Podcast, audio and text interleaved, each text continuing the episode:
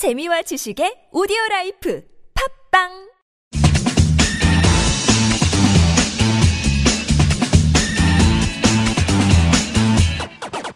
여기는 김병진의 입시교실입니다. 2017학년도에 가장 크게 변화된다고 알고 있는 게 뭐예요? 2017학년도. 네, 한국사, 그렇죠. 그러니까 가장 크게 변화되는 건 한국사가 뭐가 되는 거예요? 필수가 되는 거예요. 음. 또, 또 아는 거 있어요? 2017학년도에? 음, 한국사 필수 말고. 수학? 수학이 어떻게 되는 거예요? 어, AB형 폐지? 어, AB형 폐지일 수도 있죠. 근데, 어, 국어 AB형이 폐지돼요. 일단. 예, 국어 AB형이 폐지되는 거고, 음. 국어 AB형이 폐지돼요. 근데 국어 AB형이 뭔지 잘 모르잖아요, 지금. 솔직히. 그렇지 않나? 어. 그리고 수학은, 수학은 가나형으로 바뀌어요. 어, 수학은.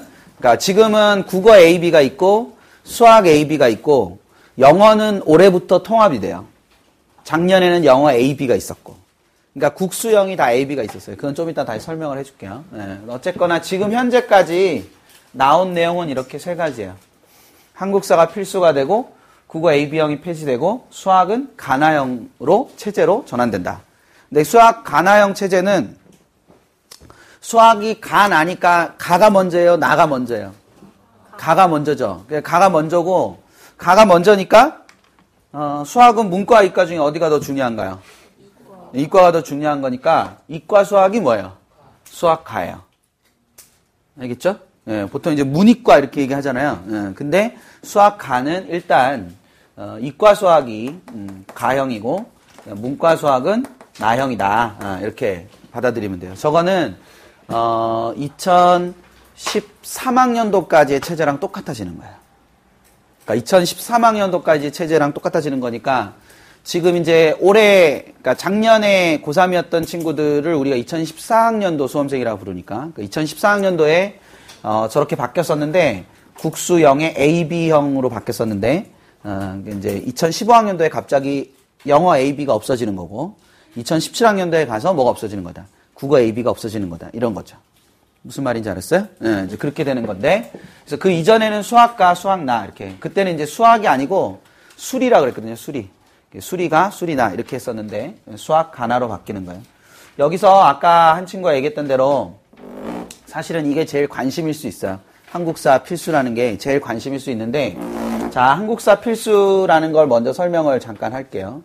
네, 한국사 필수라는 걸 설명을 하기 위해서는 우선 뭘 알아야 되냐면 어, 이거부터 알아야 되는데 어, 평가 방식에는 상대 평가 방식이랑 절대 평가 방식이 있어요. 어. 요거 두 개가 어떻게 다른지 아는 사람. 상대 평가랑 절대 평가. 그러니까 절대 평가라는 건 어떤 느낌이야? 어, 절대적 기준이 존재하는 거지. 그러니까 상대평가도 평가니까 기준이 있어야 돼. 근데 상대평가라는 건 상대적 기준인 거고, 절대평가라는 건 뭔가야? 절대적 기준이라는 거야. 그럼 그 절대적 기준이 뭐가 되느냐? 점수가 되는 거야, 점수. 그래서 절대평가라는 건 예를 들어 90점 딱 정해놓으면 무조건 뭐 이상일 때, 90점 이상일 때만 합격을 시키는 거야. 근데 상대평가라는 건 점수랑 상관없이 퍼센트를 정해놓는 거지. 그래서 점수가 몇 점이 됐든 4%냐, 뭐 예를 들어 11%냐 이런 게 되게 중요한 거야. 어. 그 지금 현재 대학 입시는 절대평가와 상대평가 중에 뭐 어떤 걸까? 음, 상대평가야. 즉, 예를 들어 100점 만점에 2013학년도에 2013학년도에 100점 만점에 70점인 사람이 들어간 학과가 있다고 가정을 해보자고. 그럼 이게 절대평가라면 2014학년도에도 어떻게 돼야 되니? 응? 이게 절대평가가 되면 2014학년도에도 몇 점 이상인 사람이 들어가야 돼. 70점 이상인 사람이 들어가야지. 이해되겠어? 근데 그게 아니라 여기서 다섯 명을 뽑았을 때 그 다섯 명이 70, 70점, 다섯 번째 애가 70점이었어. 그럼 여기서도 몇 명을 만약에 뽑는다고 하면, 다섯 명을 뽑는다고 하면 몇 번째까지만 붙는 거야. 다섯 번째까지만 붙는 거지 이 점수는 아무 상관이 없다는 거야. 이해되겠어? 무슨 얘기인지? 그래서, 어, 뭐 그런 학교 들어봤는지 모르겠지만 한예종이라고 있는데 한국예술종합학교라고 있는데 그런 학교들은 보통 절대평가를 해. 그러면 해마다 신입생의 숫자가 고정돼 있어 다를 수 있어. 그렇지 다를 수 있지. 그래서 신입생이 없는 애도 있어. 근데 대부분의 대학은 다 뭘 한단 말이야. 상대평가를 한단 말이야. 이해되겠어? 무슨 얘기인지? 어, 그래서 수능도 내신도 전부 다 무슨 평가를 한단 말이야. 상대 평가를 한다고. 그걸 우리는 다른 말로 뭐라고 하느냐? 등급제라고 해, 등급제. 그래서 1등급은 몇 프로까지가 1등급이다. 4%까지가 1등급이야. 2등급은 어, 여기서 7%를 더하면 돼. 그러니까 5%부터 11%뭐 이렇게 되는 거야. 이해되겠어? 어, 그리고 3등급은 어떻게 돼? 어, 기억이 잘 안 나나도. 어, 100에서 11을 빼면 얼마지? 89야, 그치? 그러면 3등급 커트가 78%니까 몇 점을 빼면 돼?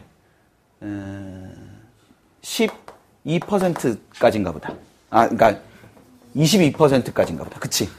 그치? 그러니까 4, 7, 11 이렇게 되는 거지. 맞나?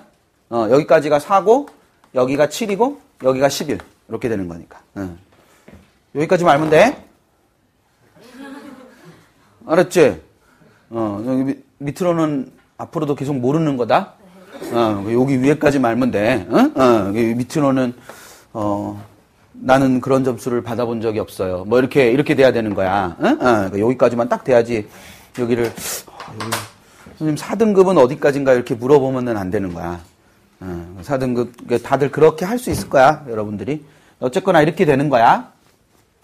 그러면 한국사가 왜 내가 상대평가랑 절대평가를 얘기했냐면 다른 모든 수능 과목 그리고 내신은 다 이런 등급제에 의해서 할 거야. 근데 이 등급제의 핵심이 절대평가에 의한 등급제라고 상대평가에 의한 등급제라고. 상대평가에 의한 등급제라고. 그래서 항상 너네가 성적표를 받으면 특히 모의고사 성적표 같은 경우에는 등급도 나오지만 거기에 100분이라는 것도 나온단 말이야. 알겠어? 그래서 어떤 친구는 2등급인데 95일 수도 있고. 그렇지 않겠어? 어. 어떤 어떤 친구는 2등급인데 89일 수도 있을 거잖아. 그럼 이 두 친구가 실력이 같다고 말할 수가 있어 없어? 없지. 당연히 실력이 같다고 말할 수 없지. 왜냐하면 두 친구의 100분위가 뭐하니까? 다르니까. 그럼 등급이 중요해? 100분위가 중요해? 그렇지. 100분위가 더 중요한 거야, 원래. 알겠지? 그래서 100분위가 훨씬 더 중요한 건데, 어쨌거나 이런 거를 우리가 상대평가에서 나누는 거다. 그러니까 이 95라는 건, 물론 100점 만점이지만, 그 시험을 다 보고 난 다음에 원점수, 즉 원점수라는 건 시험 보거나 채점하는 점수 있잖아. 그 점수랑은 상관이 있는 거 없는 거야. 이, 이, 이 게 원점수가 예를 들어서 이번 달 시험에 100분이 95를 받았어. 다음 달 시험에 100분이 95를 받았어. 그러면 이 둘의 원점수가 같아 다를 수도 있어. 다를 수 있지. 왜냐하면 시험의 난이도에 따라서 얼마인지 원점수는 뭐 하는 거니까. 변화하는 거니까. 근데 그 원점수를 가지고 줄을 세웠더니 얘가 똑같이 아래에서 95등, 여기서도 아래에서 95등 했다는 거지. 그러니까 위에서 5등 한 거지. 여기서도 위에서 5등을 한 거고. 그러니까 그렇기 때문에 얘의 상대적 위치는 항상 뭐한 거란 말이야. 동일한 거란 말이야. 원점수는 내려가도 얘가 만약에, 그러니까 예를 들어서 얘가 시험을 봤는데 100, 채점을 딱 했더니 92점이었어. 어, 다음 달에 똑같은 과목을 시험을 봤는데 채점을 해봤더니 94점이었어. 그럼 점수가 뭐 했어? 올랐지. 근데 나중에 성적표를 받아보니까 100분위가 93이야. 그럼 성적이 오른 거야? 떨어진 거야? 그것이 떨어진 거지. 즉, 시험이 쉬워서 얘가 92에서 얼마가 된 거야? 94가 된 거야. 이해했어? 무슨 얘기인지? 어, 그러니까 이 원점수를 열심히 봐봐야 아무 소용이 없어요. 왜냐하면 전국 단위 시험을 보는 거기 때문에 이 원점수 자체는 아무 의미가 없어요. 그래서 여기에 나와 있는 이 100분위 점수들이 굉장히 중요한 거다. 나중에 이제 1학년이 돼가지고 모의고사를 한 세 번이나 네 번 정도 볼 텐데 그 세 번이나 네 번 정도 보고 난 다음에 성적표를 볼 때 항상 제일 먼저 뭐부터 봐야 된다. 100분위부터 봐야 된다. 등급이 아니고. 알겠지? 그 100분위부터 보고 특히 3등급 요런 정도로 내려오면 이게 범위가 되게 뭐해져? 넓어지잖아. 그러니까 똑같은 3등급이어도 그게 똑같은 3등급이라고 말할 수가 없는 거다 이거지. 이해되겠어? 어. 근데 문제는 어디에 있냐면, 자, 한국사는 한국사를 필수로 하잖아. 그러면 공부해야 될 양이 더 뭐해졌어? 많아졌지. 근데 공부해야 될 양이 많아졌는데 교육부에서 되게 중요하게 생각하는 것 중에 하나는 학생들의 학생 학습 부담이 늘면 안 된다는 거야. 그러니까 한국사를 필수로 하긴 해야 되는데 뭐가 늘면 안 돼. 학습 부담이 늘면 안 돼. 그러면 상대 평가를 하게 되면 그 상대 평가니까 애들이 더 좋은 점수를 받기 위해서 다른 애들보다 이겨야 되잖아, 무조건. 그러려면 공부를 많이 해야지. 근데 절대 평가라는 건 아까 뭐라 했어? 점수를 딱 뭐 해놓는다. 정해놓는다 그랬지. 그래서 한국사가 수능 시험에 반영되되 절대 평가에 의한 등급제로 반영될 거야. 무슨 말인지 알겠어? 즉 상대 평가에 의한 등급제가 아니고 뭐에 의한 절대 평가에 의한 등급제가 된다고. 그러니까 100명이 시험을 봤는데 자, 100명이 시험을 봤어. 그럼 한국사가 100명이 시험을 봤어. 그러면 몇 등 안에 들어야 1등급이 나오는 거야. 4등 안에 들어야 1등급이 나오는 거잖아. 그건 상대평가에 의한 등급제잖아. 그럼 절대평가에 의한 등급제는 뭐냐면 100명이 시험을 봤는데 얘가 75점을 받았어. 근데 70점까지는 다 1등급을 준대. 예를 들어. 그래서 75점 받은 애가 90명이어도 얘네를 다 얼마를 주는 거야? 그렇지, 1등급을 주는 거야. 이해 되겠어? 어. 그러면 성적표를 받으면 아까 내가 뭐라 했어? 등급 나오고 뭐 나온다 했어? 100분이 나오고 위에 원래 뭐라는 게 있냐면 표준점수라는 게 있거든. 표준점수 100분이 등급이 나오는데 그래서 그걸 표백등이라 그러는데 그게 다 나오는데 한국사는 등급 하나만 딸랑 나올 거야. 이해되겠니? 어, 그러니까 90, 만약에 70점을 만점으로 아 70점을 1등급 커트로 딱 정해놨다는 얘기는 72점을 받든 74점을 받든 90점을 받든 100점을 받든 다 성적표에 뭐라고만 딱 나오는 거야. 1이라고만 딱 나오는 거야. 그게 절대평가에 의한 등급제인 거야. 이해됐어? 그러면 자, 어, 그 지금 일하는데 되게 똑똑한 것 같다. 고1 예비 고1이. 내가 하나 물어볼게. 그러면 변별력이 미치는 영향이 한국사가 수능에 포함돼서 미치는 영향이 커지는 거야, 작아지는 거야? 그렇지, 작아지는 거지. 무슨 말인지 이해되겠어? 왜냐하면 점수가 이렇게 나눠져도 얘 점수나 얘 점수나 뭐한 점수를 받는 거야? 같은 점수를 받는 거야. 1등급은 다 똑같은 점수를 받는 거니까. 이해됐지? 어, 그래서 이걸 몇 점으로 정할지는 아직 안 정해졌어. 이 원점수를 몇 점으로 할지는. 어. 그리고 저것 중에 이제 이런 경우도 있을 수 있어. 시험이 되, 만약에 예를 들어서 90점을 1등급 커트로 정해놨는데 시험을 잘못 출제해서 시험이 되게 뭐 할 수도 있어. 어려울 수도 있지. 그래가지고 막 애들이 대량으로 1등급을 조금밖에 못 받고 2등급을 많이 받을 수도 있잖아. 그럼 대학들이 뭐라고 하면 되냐면 2등급까지 만점 이렇게 하면 돼. 무슨 말인지 이해했어? 그러니까 2등급까지 우리 학교는 2등급까지는 다 만점을 주고 3등급부터는 등급당 1점씩 감점할 거야. 이렇게 하면 된다고. 음. 그 지금 그런 걸 하는 게 서울대 문과 계열이야. 서울대 문과 계열. 서울대 문과 계열은 제2외국어가 필수거든. 수능에서. 근데 제2외국어가 2등급까지는 다 만점이야. 그리고 3등급부터 1점씩 감점해, 총점에서. 그러니까 예를 들면 700점 만점에서 1점씩 감점하는 거지, 이렇게. 음, 그런 상태이기 때문에, 어, 저런 형태는 충분히, 어, 그러니까 아주 비중이 높아지는 건 아니다, 한국사가. 대신에 이제 문과와 이과 구별 없이 뭘 해야 되는 건 똑같다.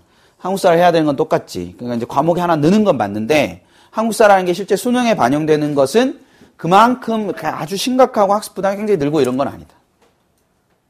이해되겠니? 어, 그래서 이제 좀 더 전문적으로 얘기하면 pass and fail이라는 시험 제도가 있어요. 그러니까 이제 어떤 몇 점 이상이 넘어가면 패스하고 몇 점 이상 못 넘어가면 fail, 그러니까 실패하는 이런 경우가 있지. 근데 이제 그래서 pass and fail로 만들자는 사람들도 되게 많았는데 그렇게 되면 난이도 조절을 한 번 잘못하면 전부 다 fail할 경우가 되게 많이 생길 수 있잖아. 그렇지? 그래서 그렇게 하지 않고 절대 평가에 의한 등급제를 실시하는 거다라고 이해하면 돼. 알겠지? 예, 그래서 한국사는 그게 초점이야. 등급제는 등급제인데 뭐에 의한 등급제가 아니고 상대 평가에 의한 등급제가 아니라 뭐에 의한 등급제다. 절대 평가에 의한 등급제다. 그래서 몇 개 이상을 맞힐 수만 있으면 된다. 그래서 올해 이제 상반기에 예시 문제가 나올 거야. 올해 상반기에. 예시 문제가 나오면 그 예시 문제 나온 걸 보고 어느 정도 좀 대응하거나 그러면 되는 거니까 이제 그걸 생각하면 돼. 됐지? 어, 이제 그렇게 됐고 그다음 국어 AB형 폐지와 수리 수학 가나형 어, 전환 이렇게 돼 있는 거잖아, 그렇지? 어, 지금 현재 그러면 왜 이런 형태가 생겼는지를 생각해 볼 필요가 있는데 이런 거야. 저걸 다른 말로 선택형 수능이라 그래. 어, 선택형 수능. 어, 저 이전에 A, B가 있던 거를 어, 그게 뭐냐면은 국어, 수학, 영어를 각각 A, B, A, B, A, B로 나누고 요거는 좀 쉬운 거, 요거는 좀 어려운 거 이렇게 규정을 해 놓은 거야. 음. 그래서 어, 학생들마다 각자 잘하는 과목이나 못하는 과목이 다 다르잖아. 그래서 자기가 잘하는 과목은 B를 선택하고 자기가 못하는 과목은 A를 선택해서 선택을 해서 볼 수 있는 수능을 만든다라는 게 선택형 수능이라는 거였어요. 됐지? 그럼 이 선택의 주체가 누구야? 음, 어렵나? 이런 말이? 음, 누가 선택하는 거야? 어, 학생이 선택하는 거잖아. 그치? 선택의 주체가 학생이잖아. 이렇게 되면은 사실 별 문제는 없어. 학생이 선택을 하면. 음. 근데 이 문제가 발생한 게 뭐냐면 이 선택의 주체를 학생도 할 수 있지만 누구도 할 수 있냐? 대학도 할 수 있게 된 거지. 즉, 대학이 우리는 국어는 무슨 형, 영어는 무슨 형, 수학은 무슨 형을 한 애만 받을 거야. 이렇게 선택할 수 있다는 얘기야. 되겠니? 어, 그러니까 아이도 학생도 선택할 수 있는데 누구도 선택할 수 있다.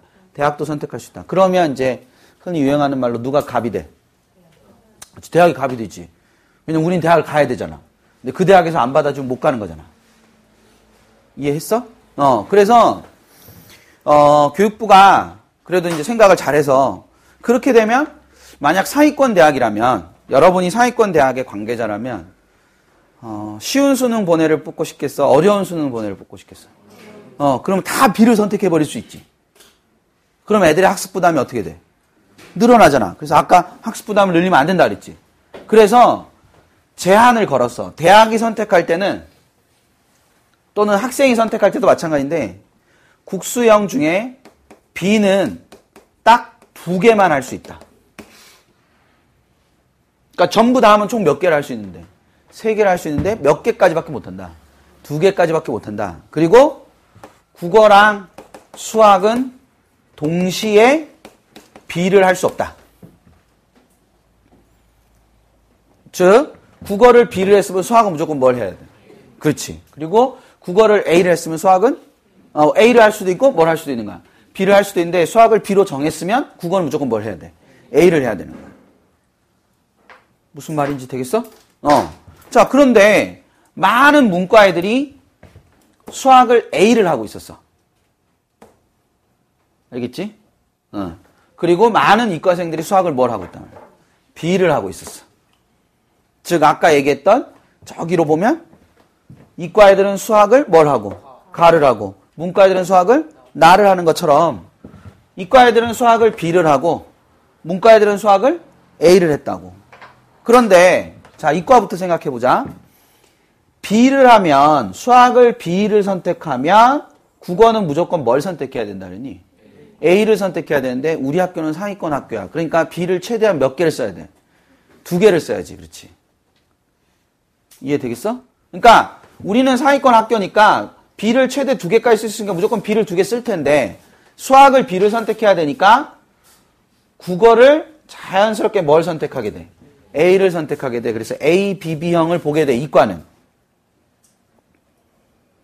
근데 문과는 수학을 뭘 써? A를 쓰지. 근데 B는 최대 몇 개까지 쓸 수 있어? 두 개까지 쓸 수 있으니까 그러면 국어도 뭘 보고? B를 보고 영어도 뭘 보는 거야? B를 보는 거야. 이렇게. 그래서 문과 애들은 BAB 수능을 보고 이과 애들은 뭘 봐? ABB 수능을 보는 거지. 되겠니? 어, 그러면 되게 웃긴 게 문과와 이과가 다 국어랑 수학에서는 뭐 해졌는데? 갈라졌지. 근데 뭐에서는 똑같이 만나? 영어는 B에서 똑같이 만나지. 어. 그러니까 당연히 이게 문제잖아, 지금. 그러니까 영어 B의 경쟁이 그만큼 뭐해지는 거야? 치열해지는 거지. 그래서 그게 너무 과열되니까 영어 B를 공부하는 애들의 학습 부담이 뭐해? 늘지. 그래서 A, B형을 뭐 하는 거야? 없애는 거야. 영어 A, B를. 무슨 말인지 알았니? 그래서 2015학년도부터는 문과는 거의 대부분 B, A, 영어. 이과는 대부분 A, B, 영어. 이렇게 보게 되는 거지.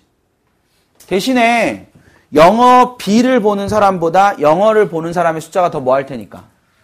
많아질 테니까.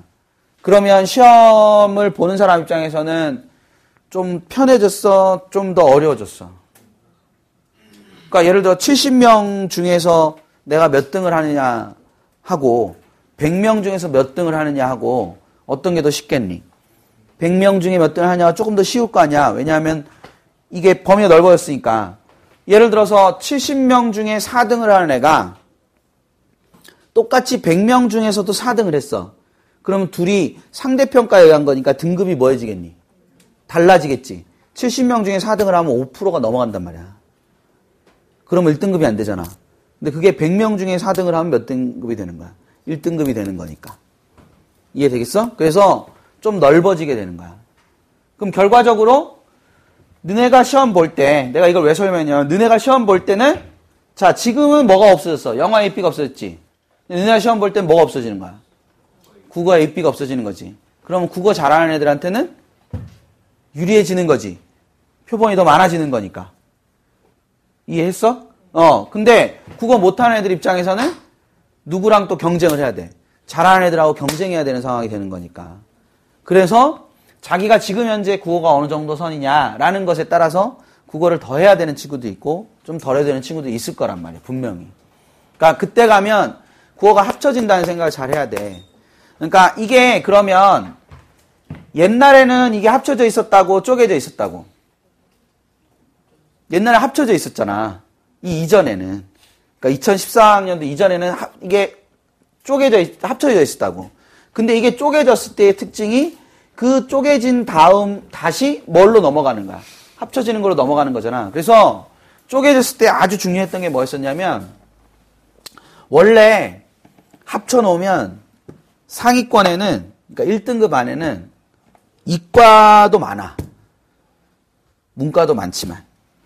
즉 국어를 보통 잘하는 게 문과일 것 같아, 이과일 것 같아. 문과일 것 같잖아. 근데 4명 중에서 그러니까 1등급을 4명이라고 잡았을 때 4명 중에서 2.5명 정도만 문과고 1.5명은 이과였었단 말이야.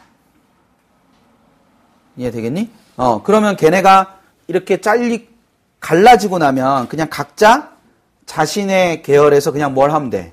1등급을 하면 됐었잖아. 근데 2, 3등급으로 내려오면 누가 압도적으로 많기 때문에 문과 애들이 압도적으로 많았어. 무슨 말인지 알겠어? 그러면 이제 이게 딱 갈라지고 나면 문과 애들은 잘하는 애들이 많으니까 그만큼 등급 따위가 뭐해지는 거야? 어려워지는 거고 이과 애들은 등급 따위가 좀 뭐했었단 말이지. 쉬웠었단 말이야. 근데 이게 다시 합쳐지면 그 문과 잘하는 애들이랑 경쟁해야 될 가능성이 높지. 그치? 예. 그래서 이과로 가는 친구들이 특히 1학년 때 1학년 올라가면 국어 공부를 좀 열심히 하는 게 되게 중요하다. 자기가 이과로 갈 거라면. 그러니까 문과로 가는 친구들은 당연히 해야 되는 거기 때문에 할 텐데 이과로 가는 친구들은 국어에 대해서 그렇게 많이 신경을 못 쓰게 된단 말이야. 그리고 수학 부분에 더 많이 매몰될 가능성이 되게 높다고. 그러니까 그 국어 부분에 대해서 어느 정도 생각을 좀 하는 게 되게 중요하다. 그리고 국어라는 건 잘 생각해 보면 짧은 시간 안에 해결될 수 있는 거란 말이야. 긴 시간이 필요한 거란 말이야. 긴 시간이 필요한 거라고. 그렇기 때문에 국어를 1학년 올라가는 순간부터 여러분이 열심히 하는 게 굉장히 중요하다라는 거지. 이해되겠지? 네, 그래서 그, 그런 전반적인 틀에 대해 생각을 해두면 돼.